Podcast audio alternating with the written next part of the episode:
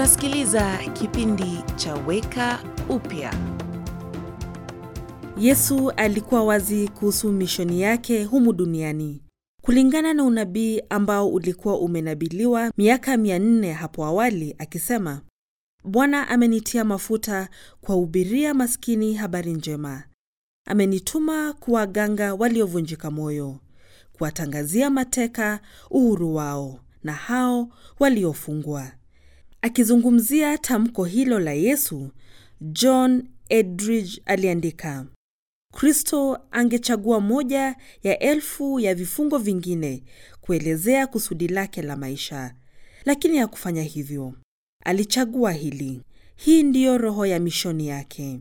Yale yote mengine anayoyasema au kuyafanya yanapata kiini chake kwa hili: niko hapa kukutia huru.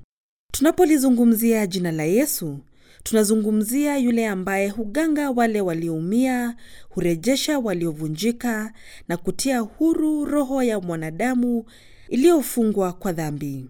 Ni jina la Yesu ambalo lina nguvu kwa kweli ya kubadilisha giza, nguvu la kuponya miili iliyovunjika na kurejesha mioyo ambayo imepondwa na kuharibiwa.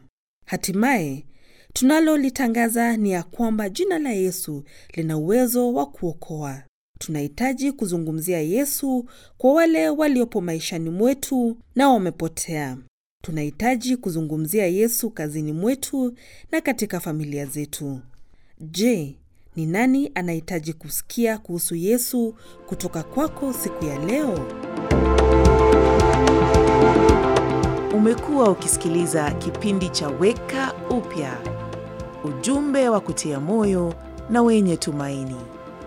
Ili upate habari zaidi, wasiliana na stesheni unayosikiliza sasa.